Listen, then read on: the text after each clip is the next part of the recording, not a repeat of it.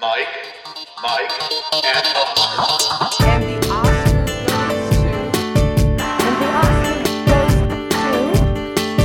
the Oscar goes to. And the Oscar goes to. And the Oscar goes to award season recount week. Oscar race checkpoint. And we're back. Welcome to another episode of Mike, Mike, and Oscar.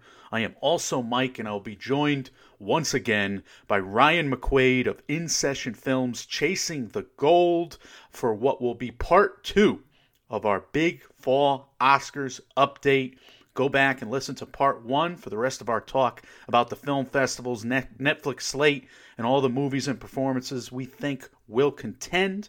Today, in part two, we're going to continue that discussion and we're going to address some burning questions. Burning questions about The Father with Anthony Hopkins and Olivia Colman, Borat 2 with Sacha Baron Cohen and Maria Bakalova, and Mank with Amanda Seyfried, Gary Oldman, etc. We'll analyze the awards calendar at large. We'll go month by month to preview the film release schedule, and we're also going to dive into uh, some of the studio slates and speculate about what may be added to the schedule for better or worse uh, for Sundance, for January, for February, because those months look a little thin at the moment, and what the ultimate Oscar field may look like.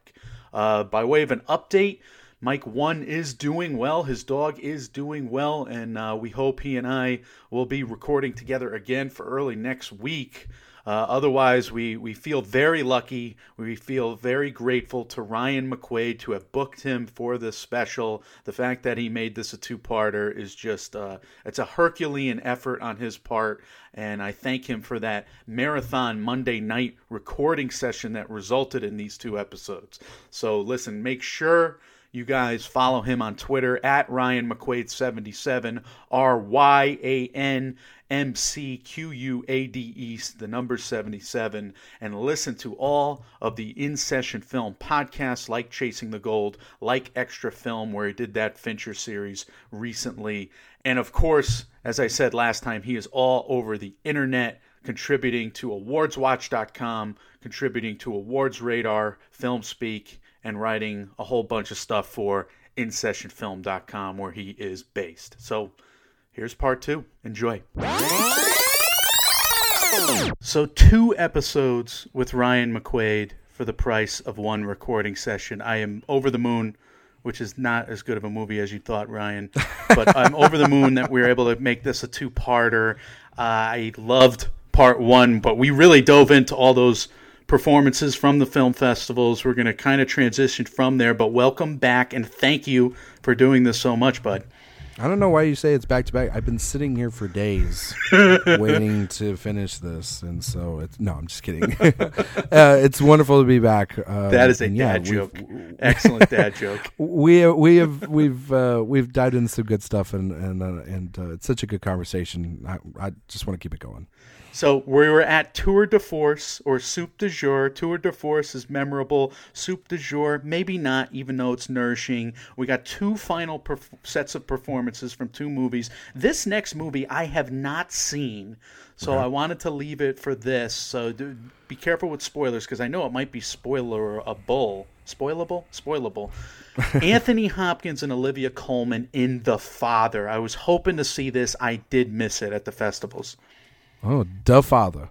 Right, um, like Da 5 Bloods, right? No, I'm just that's a I- bad joke. yeah, Uh, that's a bad, that's a dad joke right there. There you go. um, yeah, I was able to catch this. Uh, I don't remember which film festival I got this. They all blending together. They all blend together. It was a smaller. I, oh, it was AFI because AFI had a, a, a screener that you could see at a virtual screening. Were you a member or press for AFI? No, no, no, no. no. I wa- no. I just bought a regular ticket like regular Damn, folks. I, do. every time I tried, it was sold out. Yeah, I was uh, somebody. Somebody was just like, "It, their tickets are available for the father." I was like, "Oh, well, sign me up," and uh, and I did, and I was uh, fast with the fingers.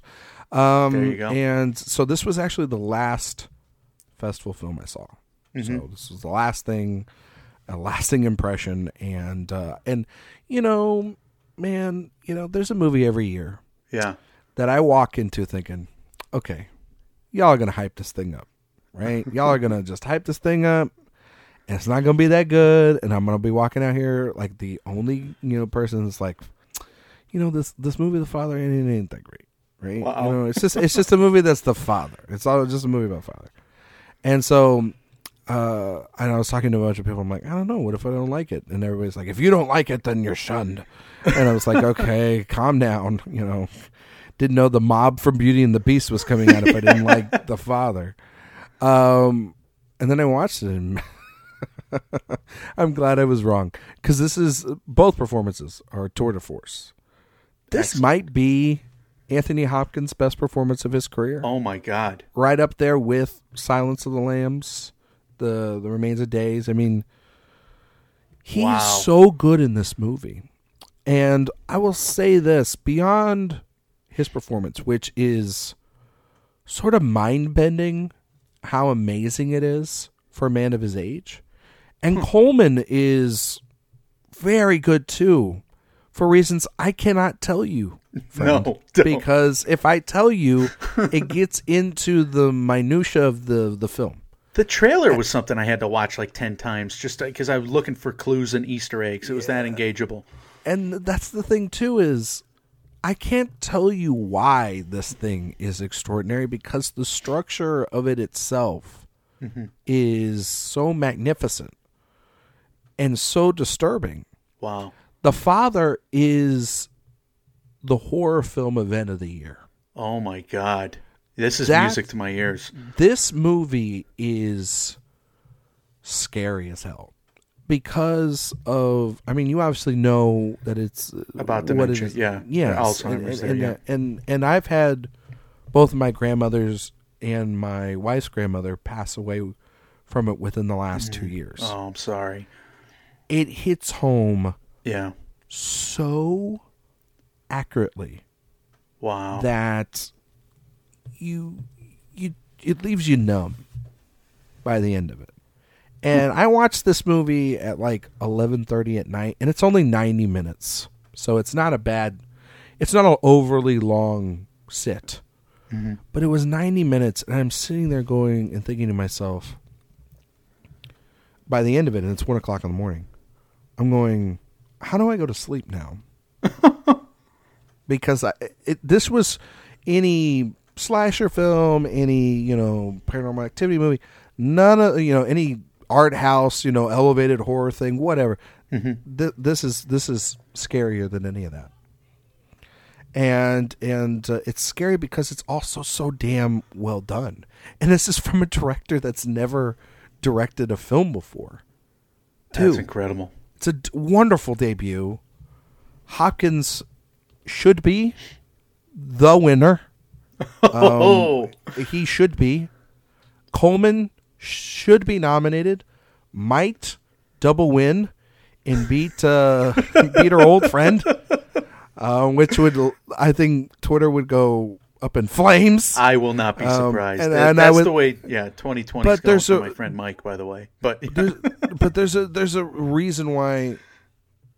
Have me back on when you talk about them, because perfect. I want to. I want you to see this. I want everyone to see this, and then I want them to think about it, because heaven forbid if you thought about the movies you saw, um, and then put yourself in those shoes of Colman's character, and realize what she's actually doing in that performance is diabolically brilliant. Like it's so delicious and so heartbreaking that you just fall in love with it like upon memory and um yeah i mean like Oh. it's it's grown on me so much Sony Pictures Classics is uh, going to accept your resume tomorrow, Ryan, and you will be uh, on their t- PR team because I've never Yeah. heard a better pitch. I, I will watch that movie. I would pay a hundred dollars to watch this movie right now. The way you just You're- pitched it. you're welcome sony pictures classic um and i will accept any form of cash and check in the mail Excellent, excellent uh, way to start this off or continue it here. So uh, th- that's the Oscar movie in any year kind of a pitch from you. Like this in any year should be nominated.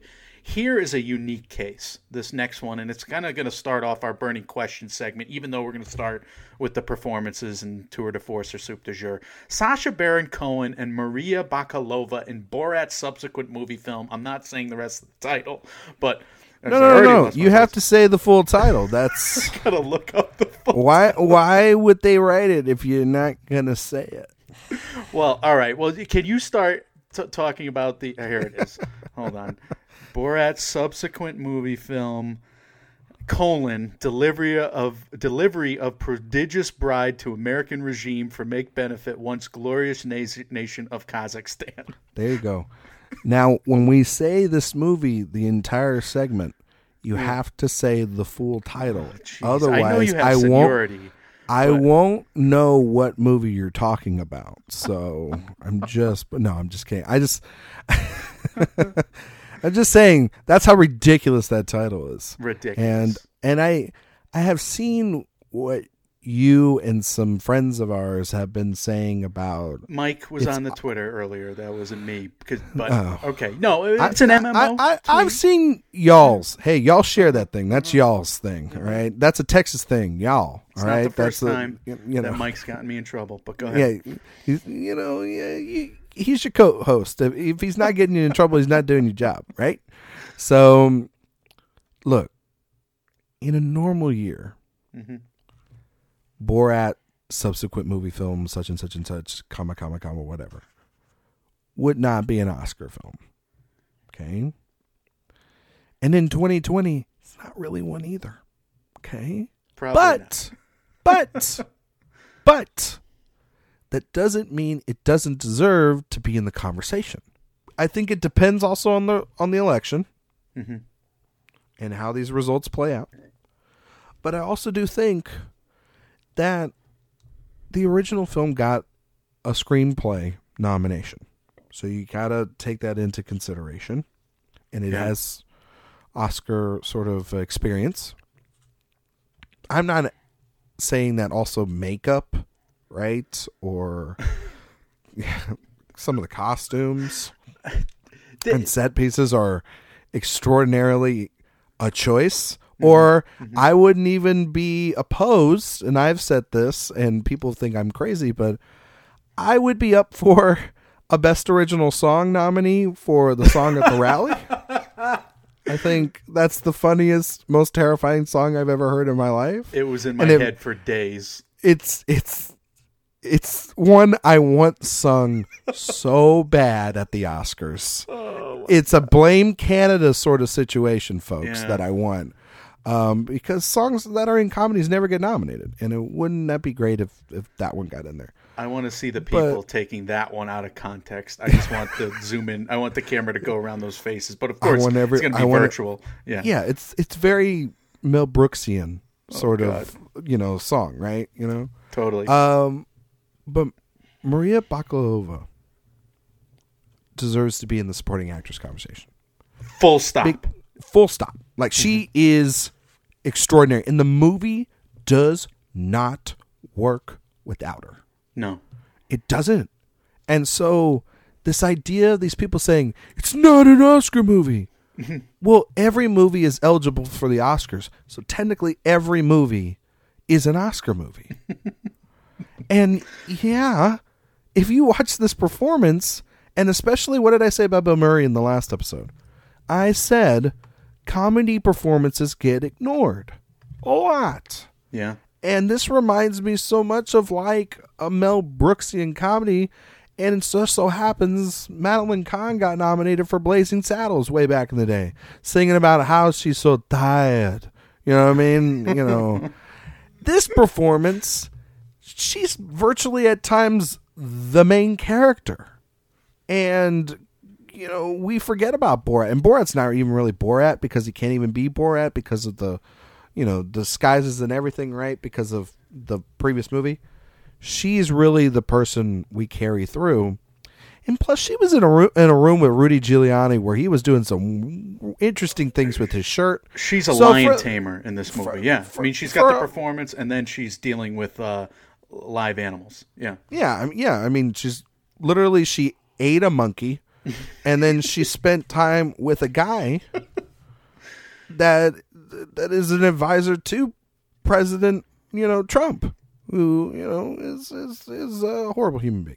Um, but uh, you know, the reason I pushed back against Mike today, Brian, was, or the reason I pushed back with you against Mike, I wouldn't push back against Mike to his face because I'm a coward. But I, you know, Mike. Sorry, Mike. Sorry, Mike. But he was pushing this movie away from the Oscars, and I was kind of pushing him like, uh, we're going to have to do a Borat OSP, Oscar Sprint Profile Movie Review episode dedicated only to Borat because I need to study this now. I mean, Feinberg has it in his 10 for best picture it's in uh, the fives for lead actor and supporting actress and adapted screenplay adapted doesn't make a ton of sense to me but uh, maybe you can explain that but it's in four of the you know big eight categories right now and you're, you're saying makeup and hair even though i would say you know some of the makeup's kind of bad in the movie but all right fine that's on purpose, I think. But song. Okay, yeah, I, mean, I guess you could make that caveat and uh, rationalization for it. But okay, supporting actress is no question about it for me at this moment. Like I can't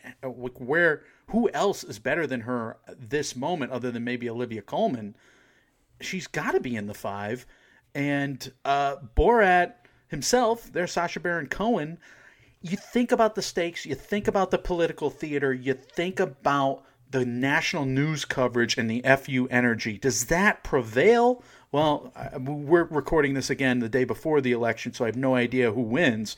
I think if Trump wins, then this movie is almost guaranteed to be nominated. And if Trump loses, maybe not. Maybe it expires a little bit.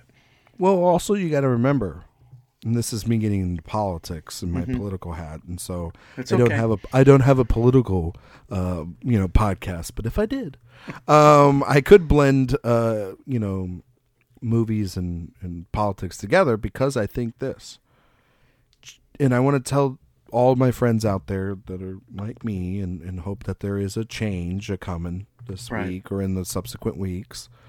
Uh, I want you all to understand that just because President Trump loses does not mean he's going away and his people will go away or Fox News is going away. I mean, we all thought Fox News should have probably gone away after we all saw that terrible film in Bombshell. So, Yeah. and they still are sticking around, okay? Um, so, you know, what I'm telling you is if he's still around and Giuliani's still got his wild papers and weird teeth, still just kind of like going everywhere to town, like, I got these papers, oh, oh, crazy. Then, that was actually pretty good. I've never done really Giuliani before. um, then she's this film's going to stay in contention, and this there might be some follow up stuff with it too, and there might be a defamation lawsuit, you know, because on Amazon, which I mean, it would be funny because you know Trump and Giuliani hate Bezos, who's the one that bought this film, Jeff Bezos. So um, there's a whole other campaign drama that goes with this film. Um, but uh, I want to just say that it's not out of the realm that this thing is going away, even if Trump loses. And also, too, even if it does go away, it's still one of the better supporting performances of the year. It does have some good elements. I do think, though, the film overall, if you're putting it in a picture lineup, Trump win or Trump loss, Right.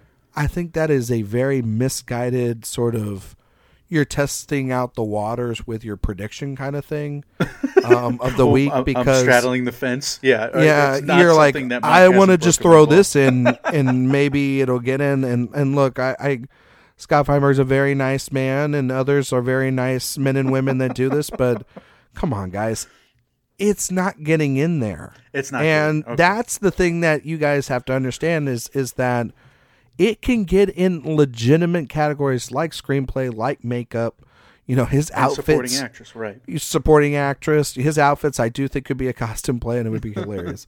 Um, but you're you're not getting in picture because the direction of this film is not very good. It's like they got a guy who just did stand up specials too, and even screenplay. You can make the argument it's not getting into screenplay. It had eight damn writers on it. Like that's that's that's a big no no. You know what I mean? So, um, like I said earlier in the other episode, Baron Cohen's going to use this movie to get him in supporting actor race. The focus of this is going to be, I think, for his female co-star. And beyond that, like it's not like Borat got into picture, you know what I mean, into a ton of nominations either. So and and that was made at the height of the the the, the Bush administration and the hypocrisies of that and war and all this other stuff. Yeah. And it's a much more it's this film's also not as surprising as the other one, mostly because the surprise were spoiled by the internet 2 days before we could see the film. Thanks for that. um but it, it just it you know for me you need a there are realistic expectations for some movies and then there are heightened temptations for some and expectations Temptations yeah, is a great word. Yeah. you you've really just got to not grab that fruit on the vine it's it's you know it's easy to go and grab it and, And it- it's but it's it's, another thing Mr. to it's another though, thing to right. leave it there jon stewart always used to get mad at cnn for leading fruit on the vine when they asked questions sometimes I think with Oscar prognosticators, we got to leave the fruit on the vine when it comes to leaving our personal out of our professional picks. And this is one of those instances where you've got to leave the politics at the door because some of y'all are going to be picking Hillbilly Elegy to get a bunch of nominations. And I know you don't agree with that film's main character's politics. So don't do the same and think there's there's going to be a Hillbilly Elegy and a Borat in the same category. Like, wow.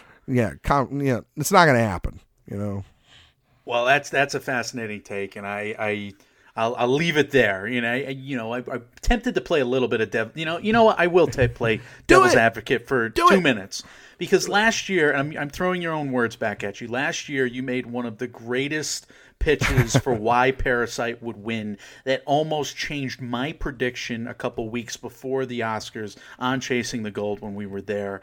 And you almost convinced me to pick Parasite. I was going to change. I walked away from our conversation. I was like, I have to change this because he's right. This is the movie of the year. This is the movie of the moment. It had this moment and that moment. And people are crazy for it. I mean, we could see the applause and the standing O.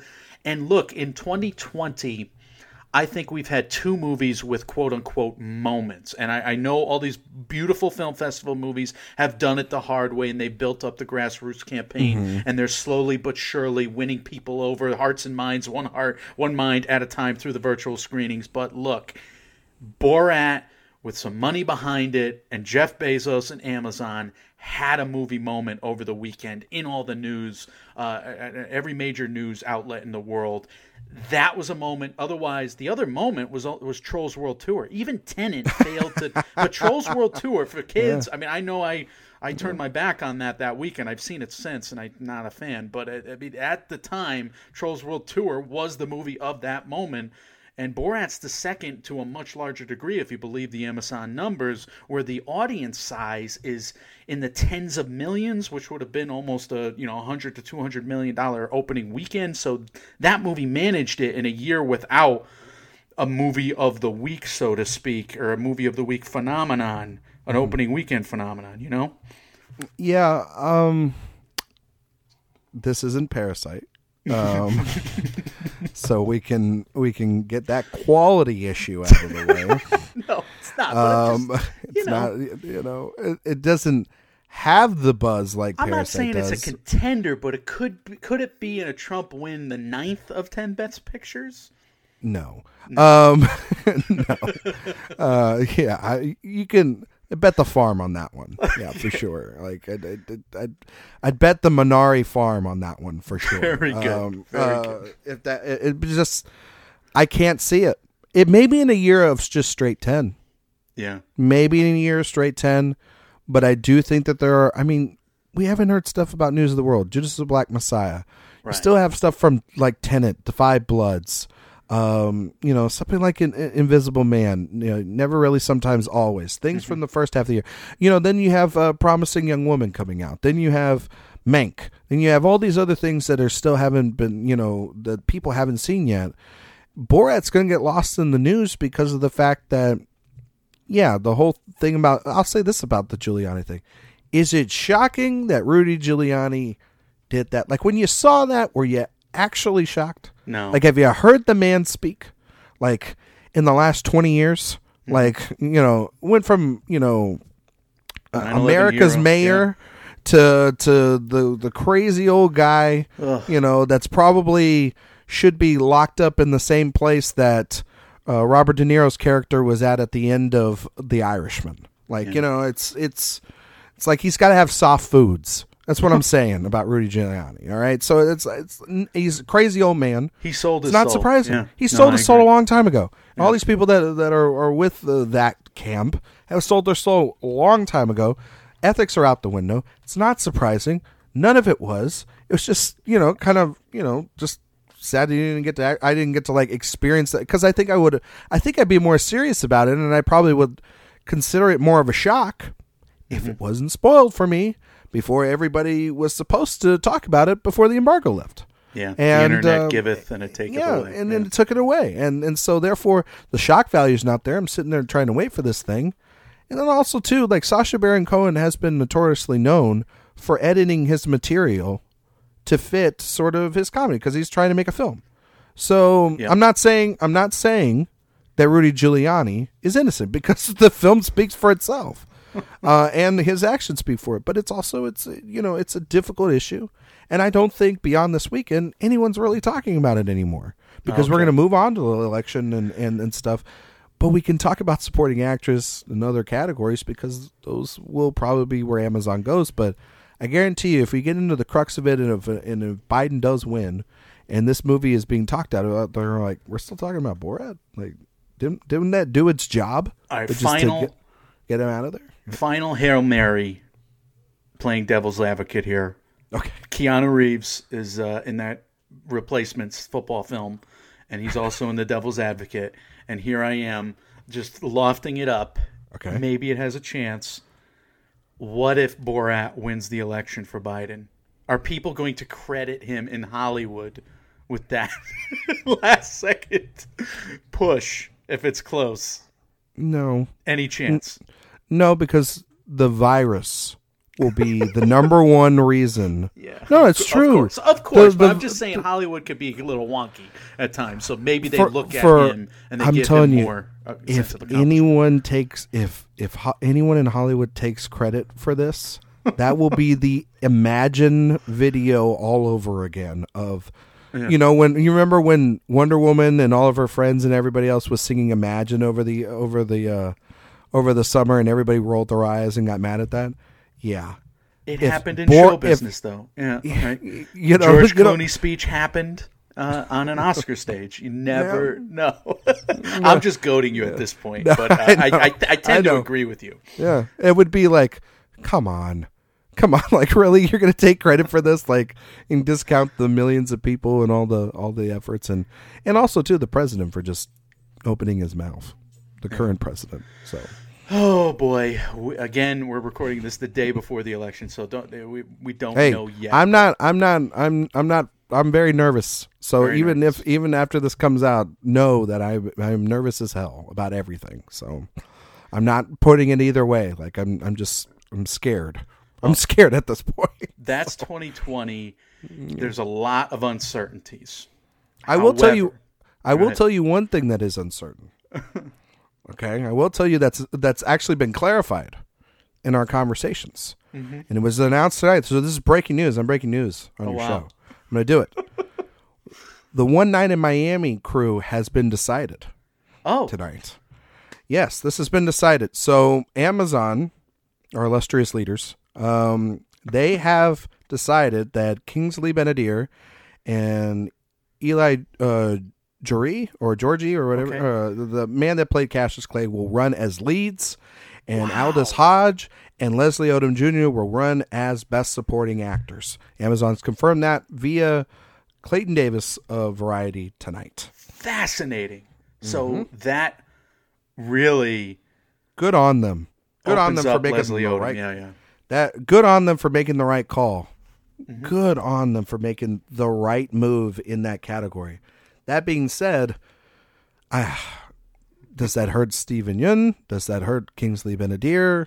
It hurts Steven Yeun, Yeah. based on posturing. yeah, I, yeah, and and that for if I was A twenty four, I'm thinking of moving them to supporting actor. Got to lose. Just make Yeah, the you- move. Shuffle just make the move. It's a, it's the right move to make. Like I said, like Uh, I I thank before. you. I thank you for having your notifications on during this recording. That's a, a, a great job uh, by you. Uh, the second question, and where I was starting to transition, is that you know 2020 is full of uncertainty. We may actually have a sure thing in this Oscar race, and it's one syllable name, and it's Mank. We've gotten the Mank teasers. We've gotten the full trailer. We've gotten the first reactions. We've gotten Anne Thompson's article that senior Oscar voters are going to love it.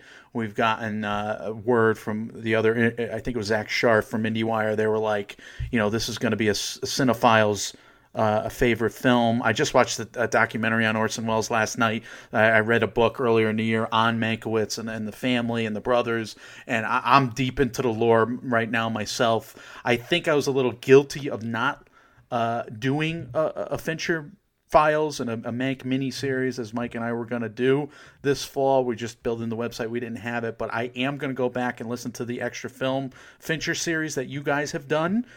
I think I have to do that now, and I, I was just feeling kind of sad that we didn't do Fincher this year. The way I didn't, I didn't click on those, but I, I, I hear your work is stellar and it's stellar everywhere else. Bottom line, though, it's been a decade since David Fincher was nominated for Best Director. Clayton Davis, your old pal, says with Mank he'll get another nomination. Is this a sure thing? How do you view Mank right now? I love agreeing with Clayton Davis. Um, just because Clayton's, I mean, he's like a mentor in every sense of the way. Um, Clayton and Thompson, and Thompson, by the way, just a legend. Um, What please follow me. we- please, yeah. please follow me, and I'd love it. Uh, one day. um, I follow you. You're well, that was a Um, bucket list. No, no offense to you, Ryan McQuade, but that was a bucket list. Getting Here we go. Thompson. No, hey, if Yeah. I could ever get Anne Thompson on Chasing the Goal, that I would we were say that's so a lucky, list as well. Uh, and we, we just caught her at the right time at the beginning of the pandemic, and I just uh, well, so what an what an episode that is. I still re-listen to it, and it's some of our our best No, work. shoot. Any non McQuade episode, that that's the Hey, one to listen to. Listen, I always say that I am I am your best and favorite guest, um, and that's just is true. But when you have Anne Thompson on, um, I'm number two, and that's totally fine. I am totally fine being second place, her runner up. Um, like I said, Anne, I'm I'm, I'm buttering the bread. Just just follow me on Twitter. That'd be great. Anyway, um, they're both right from what I've heard uh, about this woman. I haven't seen Mank yet. This is Right. I'm dying to see Mank as as as a guy that's covered this uh, with uh, my co-host Jay on Extra Mm-hmm. Film for In Session Film. We have dived in and seen every one of his films, all Yeah. ten of them, leading up to this. And I'm jealous, and I, I'm I'm gonna shout that. I'm gonna listen to that. It's like one of the first things I'm gonna do. Uh, the most guilty I felt not listening to your David Fincher series, but it was it was one of those. It was just pure jealousy, and I admitted before to being a coward. This is me being just a jealous, uh, just an asshole. And you you've done a you- great series one after another, and I gotta listen to that. no, well, no need to be jealous. Um, as long as you listen to it at some point, you're totally fine. But I've always been like this with Mank, though. Yeah. From from the expectations that everyone has said, this is a best director play. This is not a picture play. Um, Oh. this is this this is this is technical du jour. Okay. This is this is uh, Seyfried and and Oldman and maybe Charles Dance, but Tom Pelphrey has been talked about big time. Um, this is since- Roma, basically, never- is what you're saying. this this is their Roma. This Yeah. is their Roma. The Trial of Chicago Seven is their picture play. yeah. And I said and I and I said last year what their picture play was, and that was Irishman. That that's and no one wanted to listen to me then. And people thought I was nuts, and they were like, "No, it's Marriage Story and the Popes."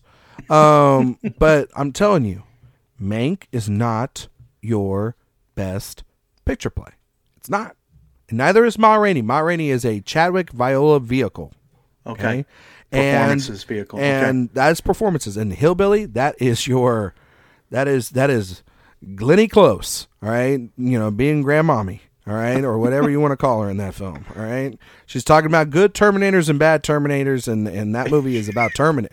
As far as I'm concerned, that is the unabridged third film in James Cameron's thing that he always wanted to do, talking about uh, you know um, Terminators. And then I think like Pieces of a Woman, that's gonna be lucky to get in, and I'd still think Da 5 Bloods.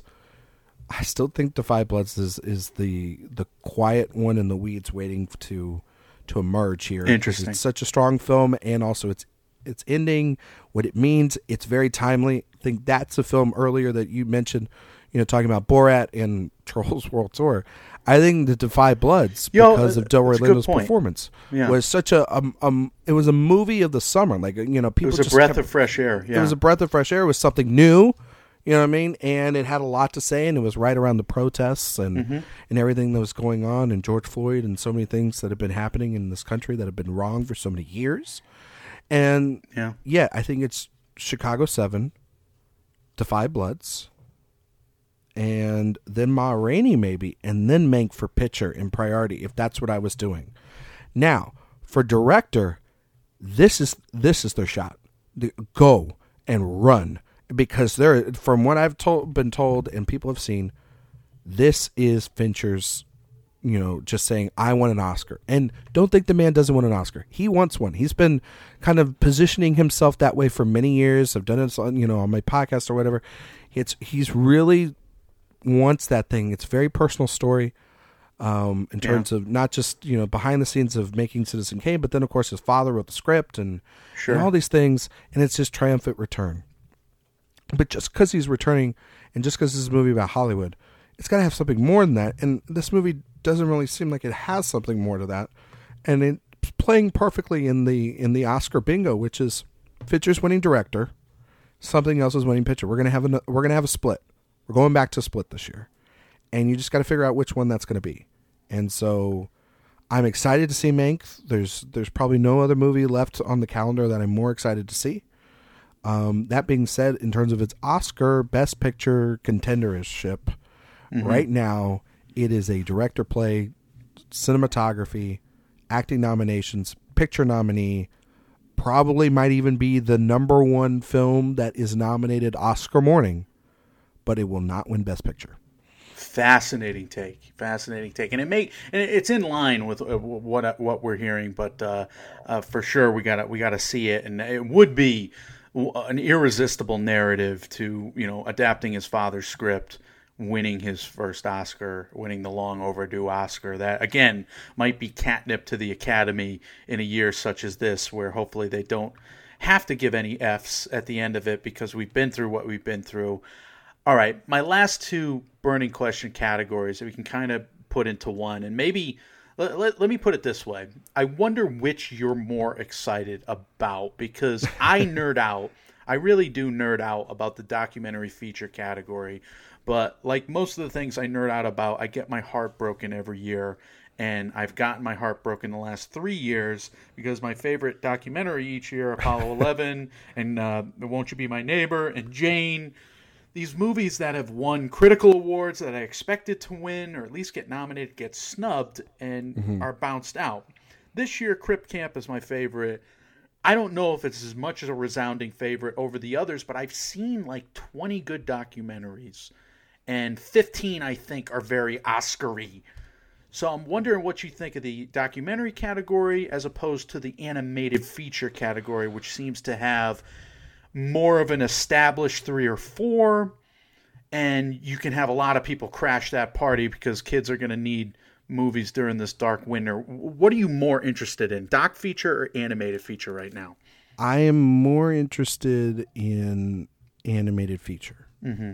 because I've seen Wolfwalkers Very good. and it is a very good movie. And artwork, oh my god. it's just Im- impeccable. You know what I mean? And it's it might be their that studio's best film I think so. yet. But there's this movie coming out, and it's called Soul, and uh, it's from a little place called Pixar. Sure. And I, you talk about a movie that I think could make Best Picture and could win oh Best wow. Picture. I think it's Soul. Let's do and and I think that we made history last year. Why couldn't we do it again? And look, there have been there have been a ton of animated films uh, that should have been nominated, should have won picture. Oh, yes. best films of their years. From Pixar. Thinking, I'm thinking from Pixar. I'm just thinking of anything that Hayao Miyazaki's ever made, or something like from Ghibli and Grave of the Fireflies, or anything of that nature. Um, and I think that with this team that they have and Pixar, who is going to debut this on Christmas, the right move, so that everyone could see this. yeah. And they had a reason for that they want to debut it at Cannes. That means that they think it's strong, and that means they think it's it's very good, and they've got a player on their hands here Yeah. and I think they do too. I think this could be original screenplay. I think that this could this is animated feature. I think that this could be picture. I think that this could be score. I think this could be uh, sound. Um, I even think, and depending on it and the race and how it turns out and how good Soul is, could be a director play, maybe a five spot. Um, Just because that's how strong I think this is. This is in my top five uh, for picture right now, and it hasn't moved. And the reason why it hasn't moved is because this will be Disney's movie to push. Mm-hmm. They really aren't pushing anything else. And so they will put the might of that plus Pixar behind it. Now I know we have to get over the stigma that we think that animated films are not of the caliber of live action. But we also had to get over the stigma last year that movies not in English can't win Best Picture. And I think that Soul has the ability to build momentum for two, three months enough to get nominations, and then it is a could be a comfort food film. People It could have a moment, too, It could have Disney a giant Plus. moment. Yeah. Mm-hmm. It could have a giant moment. It could it could it could be revolutionary Yes. stepping into 2021 due to the fact that if it plays successfully enough and Disney doesn't lie about the numbers like I think they did with Mulan, then I think you have something special here and a model for them to build on for these 2021 titles that I'm sorry, studios, you are bottlenecking yourself for 2021 and nothing's going to make money. So some of these big studios are going to Yeah. have to bring some things to streaming platforms to try to make back at least profit, um, you know, or just their budget. And then at that point, I think that that's why Soul is so interesting. But then you have Wolf Walkers, that is a very good film, and is is in any other year would be a front runner. So if Soul isn't what I think it's going to be, which I think it will be, because I I have uh, people that have seen it and uh, they love it, and if they love it like and everybody else loves it like they do, then I think you could have an interesting race on your hands. Um, if it is if it's lesser Pixar though, but if not, you you you have to look at the animated thing of of, of, of like last year with, um, you know, you had great films in the foreign language uh, competition, but Parasite was the one above and beyond, and Yes. the only reason that was because it was a masterpiece. yes. So that's what I'm why I'm looking at that. And so in terms of of, of docs, for me, there's two docs that have really stood out above everything else this year. Oh, good. Everything everything else has sort of been okay, or I just haven't seen yet. Like I still, you know, or or I'm just like okay, that's fine. We'll move on. One is Dick Johnson is dead Yeah. um, because it's such a, a beautiful film. And the other one that I actually think is going to be very relative, and I think Apple TV Plus should push this thing very, very, very, very, very, very hard, Mm-hmm. is Boys State. Boys State is a wonderful representation of where our American politics are at right now. My God. Terrifying, And- but yes. And I talked about the father being a horror, a horror film. That is a horror film. like, I think this year has been the defining thing of what it what what movies that aren't horror films in the genre are actually horror films, and that that whole thing is. I mean, there's one character in that film that you start off with, and you're like, oh, he's not that bad, and then by the end of it, he's like mastermind this whole thing, and you're like, oh, that guy can go straight to hell. Like, you know, I mean? like you're like, good God, like no. So, um, yeah, those are the, the but it's not really exciting. to me, I guess. And I and I because look, I think Crip Camp is a is a de- it's not my favorite doc of the year. I, I, I really didn't like it to be honest with you. Mm-hmm. Oh, Um, no. I like the subject matter, but I like the, but the film, the way it's constructed, I, I it did, did bother me some. You didn't like the paralleled narratives of the, the camp and then after the camp, huh? I know that worked on me. That really worked on me. Yeah, Of- and I, well, it's- it I work it's with kids too. Yeah, I mean, maybe it hits home because I work with kids. I, I, I coach kids year round, and you know, you think about what they learn while they're kids, and then applying that later on, and it just I, I that suckered me right in. I loved every every minute of that, uh, and I love that two act structure. But okay, that, that's that's a that's interesting because I you know archival footage docs don't necessarily play on the Academy all the time. I could see a Crip Camp being that surprising omission. I could see Dick Johnson is dead. I mean, it's almost like Oscar pundits right now are picking against one or the other. They're not thinking both Netflix films get in, and Boys State is all over the map. And I, I do think it's because of the deep fill, field, and I, I feel like it's the year of the documentary.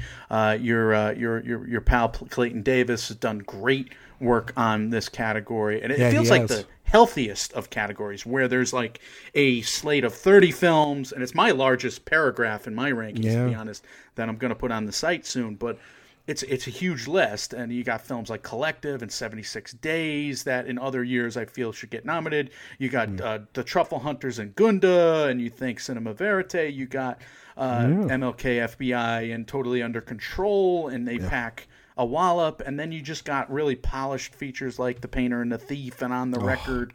I mean, Yeah, uh, that is a good Dissident, movie actually. Painter The and the Dissident and Assassins are controversial. Mm-hmm. Uh, you got uh, battle cry movies like All In, The Fight for Democracy. I mean, it's loaded. John Lewis, Good Trouble as well. Yes. um, We you know, reviewed that. uh, oh man, yeah, A long It, list. it's a, it's deep. There isn't just one that, like in years past, where I'm like, man, like Right. that's hit me. You know what I mean? The way Boys State did, or the way Dick Johnson is dead. Like, man, if Dick Johnson is dead got nominated in that one, I mean, I Lord, I would. Yeah, I would, I I, would cry just on the nomination alone because it's such an inspired, pa- and it's Netflix, and they have, and they're notorious for getting in to that category. I think that they're going to push that one. I think that that's the right w- move for them to make. it's pretty innovative in how it's working. It's almost like a stage Borat thing in a way, but Yeah. uh, yeah, it's it, it is innovative. Uh, the last burning question you kind of already answered, and I hope you're right so hard in that this is a year where the Academy kind of gives the people what they want, and hopefully they are a part of the people and what they want. Hopefully they. It's a slippery slope because if they give themselves what they want and they just award the people in their group that have been overdue, that's one thing. But if they give us what, the, I guess that's what I'm trying to angle for. But we'll see. We got the re- you know the next six months to talk about. But Yeah. I, I, if you see my color coded nonsense here down the page, I, I did map out where every movie is coming from. I kind of wanted to just go through really fast the months, and Okay. it's going to start heating up in November with this calendar. You mentioned Hillbilly Elegy. You mentioned Ammonite earlier. Or no, I don't know if we mentioned Ammonite, but that was a festival we movie. no, we no, we didn't mention Ammonite, which uh, had people on the ground at Middleburg and other places fall asleep during that movie. So Oh, no. it is uh, a top five most anticipated nap. I'm looking forward to during the fall. Um, It's not exactly blowing me away with its posturing for Oscars coming out in early November but in a that April could Oscars. be the movie Okay. that happens every year for me that everybody doesn't like. okay. That I end up saying, I don't know what the big deal is. It's pretty good. You know what I mean? Like you know, it's all expectations, man. You go into it with, I guess, low ones now. I might walk out, you know, enjoying a little seaside rendezvous with Kate Winslet and Saoirse Ronan. You know what I mean? So you never know. Fascinating. We mentioned Sound of Metal being uh, a player for Amazon, and hopefully it, it has a bit of a, you know, builds some momentum uh, by releasing at the end of November. Uncle Frank is a movie I think we talked about in the pre-show. Paul Bettany, Sophia Lillis, Mike and I reviewed it last week, and I, and I was very positive about it. Amazon is going to start to crank things up in December, but they are starting to spread out a slate for once, where they're going to be pushing multiple films, so that's kind of cool. And the streaming Oscars, that would make some sense. So I'm glad they're in the game here. The biggest surprise to me about November is that happiest season. I don't know if I was I called this out six months ago. I don't usually pat myself on the back for predictions, but I'm like happiest season has a decision to make. They're either going to go to streaming because it's a Thanksgiving film, or they're going to kick to next Thanksgiving, and they decided to go to streaming. So Sony, uh, yeah, TriStar Sony here sold Happiest Season to Hulu, which is a strange pairing. Good they move. don't.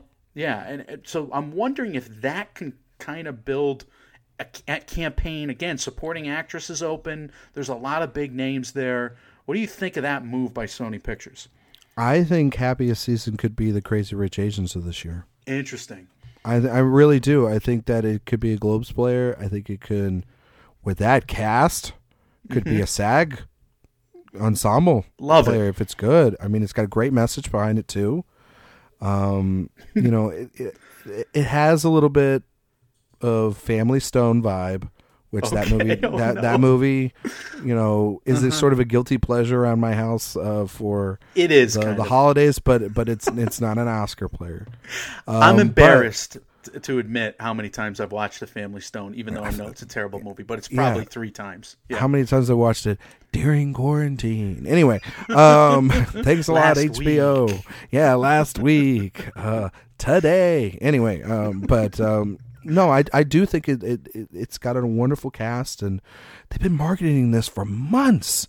You know, they had a, like a like sort of like a Pride Month event yeah. um, back in the summer as well with it, uh, with the marketing. Um, I really think they might have a crowd pleaser on their hands, and if people see it, like if people market it and and it's marketed on Hulu well, and it looks good and it gets great reviews, heck yeah, I think this I think that this could be a big a big play, and I mean it does ride off of.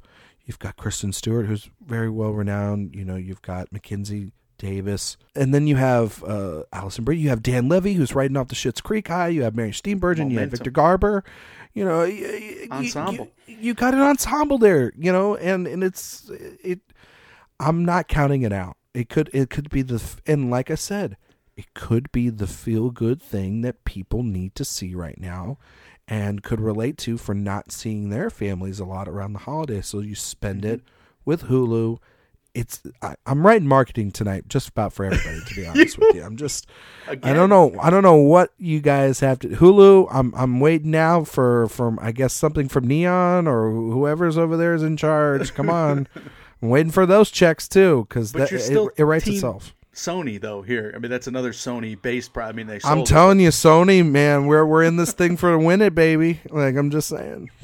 You're wearing that Sony foam finger on your hand. I, I love it, and I'm a big fan. of How did Sony. this get here? You know, Sony so- slates the last few years. I, I've been a huge fan. Anyway, too. December feels like the first Oscars month, you know, start to finish that we've had. We start with Mank, even though Mank's coming in theaters. We'll see it in theaters next week. We were talking. I'm Your Woman, festival favorite, Nomadland, The Prom, uh, Ma Rainey's Black Bottom, Wolf Walkers, The Father. As I move through, Death on the Nile still on the board. We'll see if that stays. The Midnight Sky. Yeah, the One Night in Miami, Soul, of course, at Christmas, News of the World, still there at Christmas, Promising Young Woman, Sylvie's Love, which is a gorgeous movie, even if the story doesn't quite work, but I, I, I, I was a fan, I liked it. Uh, Wonder Woman probably moves, but you never know. You have an Emmys play likely for HBO Max with Meryl Streep and Let Them All Talk from Steven Soderbergh, but you you know it's possible because it could be eligible based on the rules, right? And I mentioned the father, but that that month is stacked. We could see some huge swings in terms of the Oscar race in December, right? Oh yeah, I mean, we all and you didn't mention Midnight Sky, Oh, um, which is with George Clooney returning. He's directing it. Uh, him, Felicity Jones, David Oyelowo, I mean, uh, Kyle Chandler. Um, Yeah. That trailer released this week, and and Good for some for some reason, man, I was like really hyped, and maybe it's just me. I just miss George Clooney, um, because I think George Clooney is one of the greatest actors on the planet when he's doing great work. He's And swung big and missed at yeah, times. he's- but, you know what? I admire the ambition. Yes. and uh, he's a he's an Oscar nominee. He's made a bajillions of dollars. He can afford True. some misses and some swings. Um, and it does look like it's this is more of a stripped down film for him. Um, so I'm looking forward to stuff like that. Um, Promising Young Woman, uh, give me all that, please, because I love Carey Mulligan, and I've never, and I haven't seen the film yet, and and uh, um, I'm also interested in News of the World because Mm-hmm. I think that that could take up a lot of our tech sort of awards things. Interesting. I'm Tom Hanks Fury Road. yeah, Yes. exactly. Like you know, Tom Hanks and horses, you know, saddle up. Um, but uh, then you have Wonder Woman still. Like that's that's a big player. Um, in terms of trying to figure out like, okay, are they going to do a theatrical thing? Are they going to just release that VOD? Like, what are they going to do? Mm-hmm. Um, you know, they're also going to be releasing Tenet on V on VOD and Yes, on back. DVD around that time too. So like, uh, you got to figure out what you're gonna do there, um, because of the fact that uh, uh, that could be an HBO Max play. You know, whoever com- yeah, whoever comes out of December, the where the race stands out of December, it's it's gonna matter. it's And gonna we be a got- bloodbath. Yeah, for we got the critical associations starting to weigh in in terms of the awards calendar. So it, it really is going to be a telling month, and it, we're going to feel the reverberations after that month.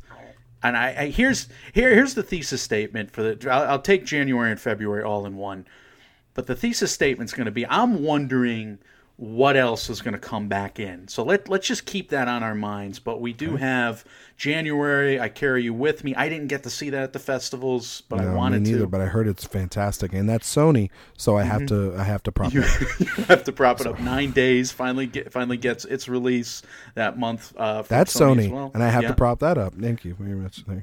The White Tiger from Netflix, The Little Things, which may be more commercial from WB, but it is Mm-hmm. Denzel Washington, Jared Leto, Rami Malek. There's a serial, two cops hunting down a serial killer. I don't know which is which. Who's the who are the cops? Who is who's the killer? But you never know. I mean, an, an irresistible trailer from uh, Bleecker Street for Supernova with Oh. Stanley Tucci and Colin Firth. Is the movie as good as the trailer from BBC? There, Yeah, I mean, I that's said the- Bleecker. It's BBC. Sorry.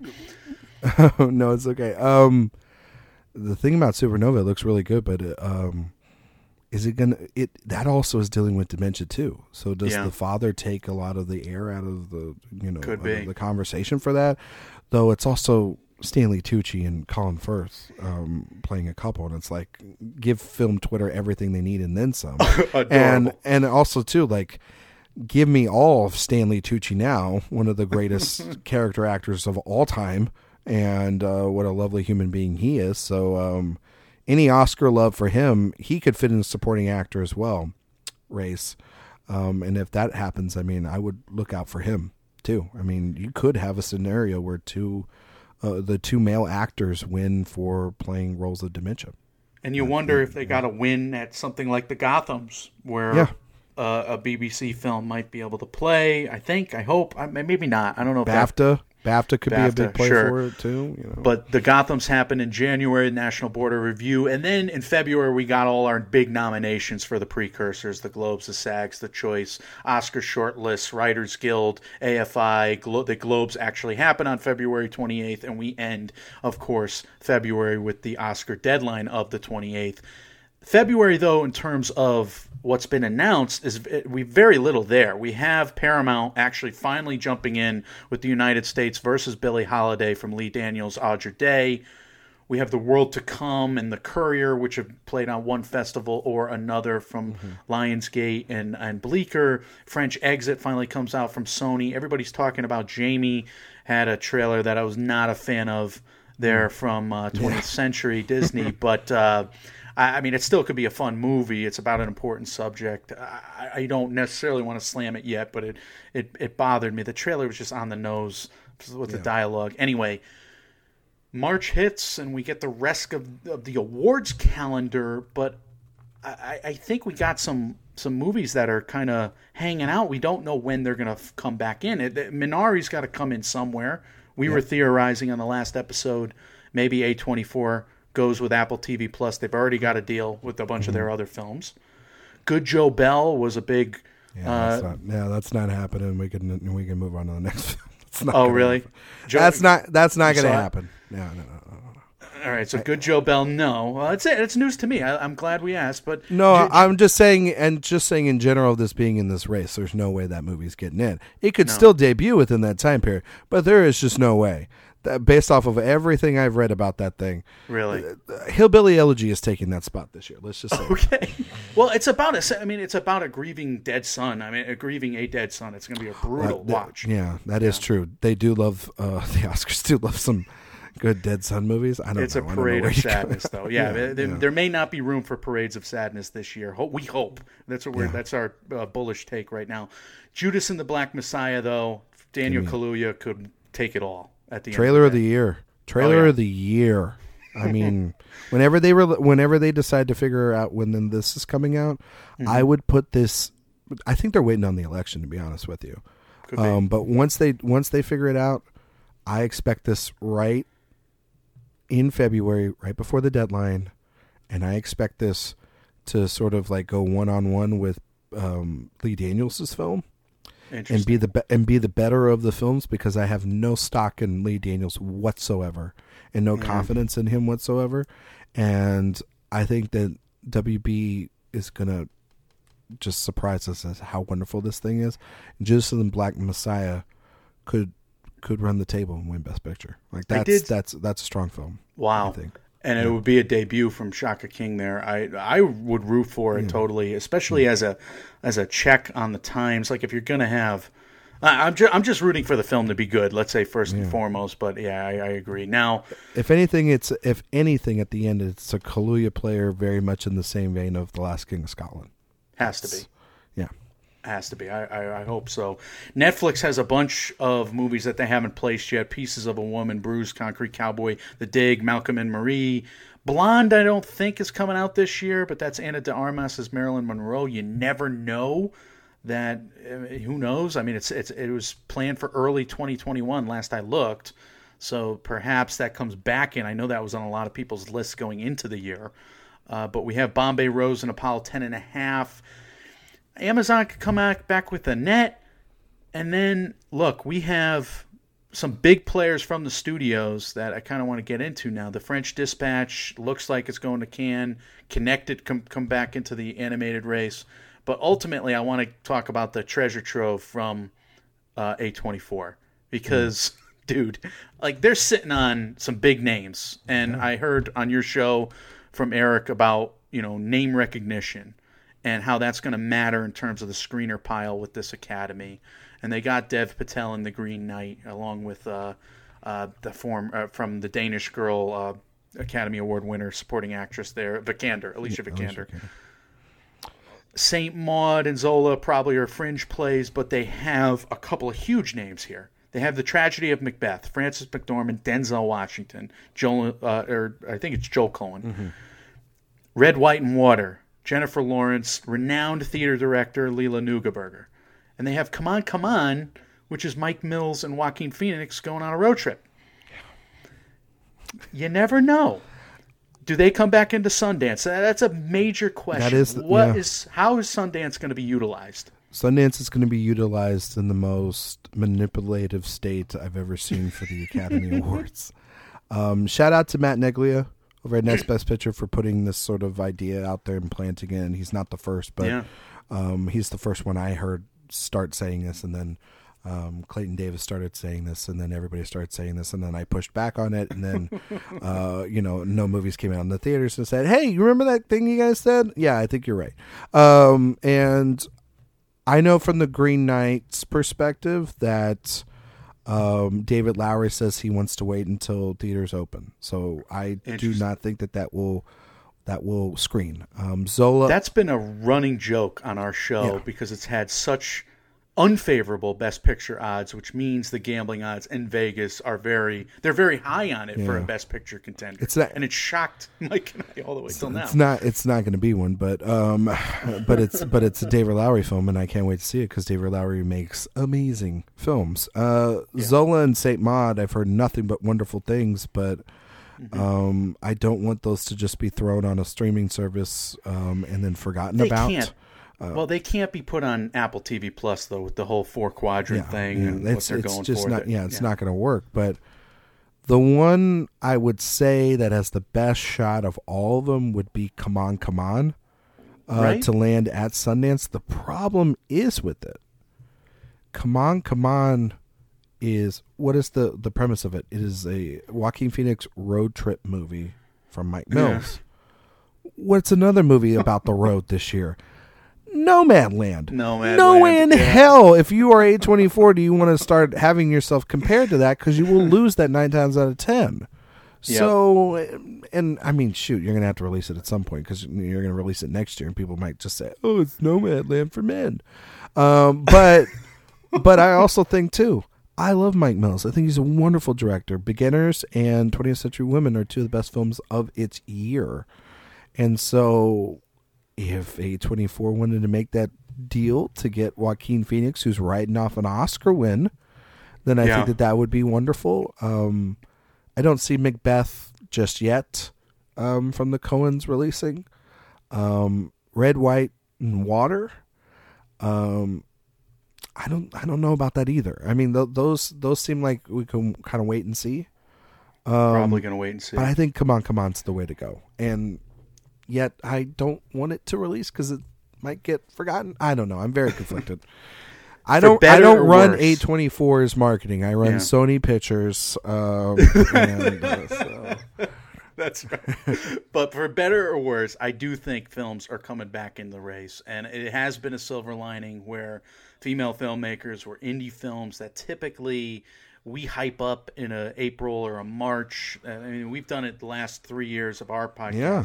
where we'll review something like a Leave No Trace or The Rider, or we'll get hyped up about Chloe Zhao's movie from two years ago, or I mean, we'll get nuts about a Hereditary as a genre film in late February, early March, or et cetera, et cetera. And those tend to get ignored. Those tend not to have legs. And uh, we've been saying all episode, we hope they do have legs this year. Matt Neglia said it on your show. There's nothing blocking them right now. Well, something probably blocks them. some of them. It's it is going to be a survival of the fittest of those movies at some point. We think mm-hmm. because I mean, look, like Disney is also sitting on a couple of movies that could come back in, and there's actually rumors that Next Goal Wins from Taika Waititi, who's ready. on an Oscars. it's ready. Yeah. that's what I've heard. It's ready. It's- French Dispatch is just sitting there.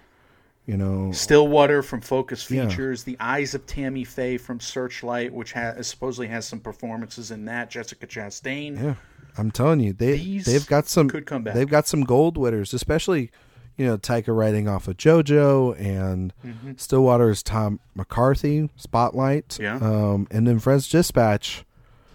If we were having a regular year, Right. if we were having a year where this movie had already come out and had already blown my mind, um, like I expected it to, um, I'd be talking about Wes Anderson for Best Director, and I'd be talking about Wes Anderson for Screenplay, and I'd be talking about this picture for Best Picture. That's the sort Yeah. of thing I could see His it. as. tenth movie, right? Yeah, It would just yeah. be It's, fitting. it's it's it feels like we're time again.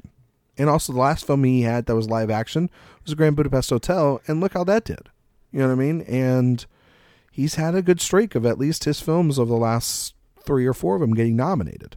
So he has a track record, and that the Academy does want to be in the bed with Wes Anderson. Plus, what is the the theme again? What does Wes Anderson do better than just about anyone? He makes you have an enjoyable experience at the movie Yes, he theaters. does. makes you feel good. So therefore, at the end of that discussion, you know, you you you know, when it push comes to shove, Disney's got good, you know, good marketers on their hands enough to to keep pushing those films. And the thing is also too is is that with Disney last year they put up a hell of a campaign for JoJo, and got Taika an Oscar. And people were all like, "Oh, there's no way Disney will push the Nazi film." Uh, it was pretty much in the top four and was. and and a lot of its categories. It didn't get director, but it was probably the six. You know what I mean? And uh, and it it beat out big studios in order to do that. So, um, yeah, I, I and next goal wins. I mean, I don't see it being a, a, a big Oscar player, maybe, but it could. It seems a little white saviory, Yeah, and that probably but doesn't it al- fly at all this year. But yeah. if anything, Taika's now in the camp. It seems like a more traditional Oscar film than a Jojo Rabbit. And it would probably give us Michael Fassbender doing another great performance. That's been hasn't happened in a long time. It's got Elisabeth Moss too in that cast. Oh yeah. So uh, I don't know. Like I, You never You know. never know. Like they do, they do take the weird occasional film. Like they take an Invictus every now and then, or they take a a Philomena every now and then, or they t- you know that that you know is made for a certain audience. That you know, and I feel like maybe that's not fair to Taika because I don't think he's making a movie for old people or anything. But um, you know, it's the, those movies are more just kind of innocent and they're just they're they're not going to offend anybody, you know, Right. and they're going to be a good time. And Taika does have a lot of whimsical in him and sweetness than a lot of other people do, and so that's where those could fit. And then Tom McCarthy, I mean, he's got Matt Damon in that, so you know, it's Matt Damon trying to find his daughter. That's sounds pretty good to me. irresistible, right? And yeah, Academy Catnip. And dude, I cannot thank you enough for doing these two marathons, not just one, on on our Oscar race checkpoint kind of an episode uh, this week. Uh, this was such a blast, but you're you're absolutely right. And and I, and I I did some research on the last few years of late breaking December nominations. Like the last time we had you, we talked about you know when every Oscar winner and nominee was released. Mm-hmm. And I mean, we had three. I'm sorry, we had four last year. We had uh, one, two, three, four uh, the year before, and then we, then we had one, two, three, four, five, six, seven, eight in 2017. Mm-hmm. So we've had a lot of Oscar nominations come out of that last month of eligibility. We don't have that on the slate as of now, going over that calendar. so it, it's probably coming. But there is one thing that you forgot to mention that you, we did talk about on that last show here Right. on this wonderful podcast was when we were talking about the first quarter yeah, and the first quarter breaking through. Well, could happen. it's going to break through this year, I think. And your winner Yeah. might come from January and February of the year Wow. of the next year. and which that's what happens when you move yeah, things I back and it Yeah. breaks the statistics. And you're well, that's the thing. it just blow your mind right there, man. we have a strategy that's it's built in. You have the launch pad with Sundance. You have the drive-in movie uh, being something that can qualify Oh, yeah. an Oscars run now, yeah. and then you have two full months from the deadline, which is not something we've always. You know, well, it's something we've always had at a minimum, but it's not something we've had in a pandemic before, where everything's log jammed and needs its moment. So if things do open up, I mean, the floodgate, of everybody's going to move back in, right? Because you're they're they're going to seize on the moment to make some money finally. Mm-hmm. So if, if it does finally get normal in terms of the you know the the the commerce out there, the film commerce, I wouldn't be surprised to see a, a blockbusters move back onto the schedule. Yeah. I don't think I don't think any are going to. Right. Um, the only one I w- the only one I would say that this selfish. This is me being selfish, folks. so just hang on. But uh, man, if Warner Brothers really wanted to just make me happy going into 2021, just put Dune back in February, please. Just just do it. I need the Dune. I need to see that sandworm. All right, I got to see the worm. Butthole man. worms. Yeah, I got to see it. David Lynch. See it to believe it. Yeah. Well, that's. I'm glad we ended with a wish. Uh, I can't thank you enough. Like I said, we're going on again. We're going to do another 20 minute rant, but I that's what we do. Uh, when I talk to you, I love it. We, we've been talking all night, so thank you so much. Please let our folks know where they can find you yet again on the internet. Uh, what, what are your social media handles, etc. What do you got coming up? All that good stuff. Absolutely. Well, you can find me on Twitter and Instagram at Ryan McQuade77. You can follow me over at In Session Film. Um, I'm the uh, associate editor over there, and we have a ton of writers that are putting out amazing content from reviews from all these film festivals. A lot of these films that we've been talking about, including myself, that have been writing over there. Um, and then, you know, various rankings, top tens, uh, classic reviews, you name it. We've we're starting to cover a lot more over there, and we have an amazing staff, and uh, every one of them are fantastic writers that I love uh, spending time with and, and talking with about film. Uh, I also write over at Awards Watch, at Film Speak, and over at Awards Radar. Um, three amazing places as well, uh, with amazing talent and uh, leadership there.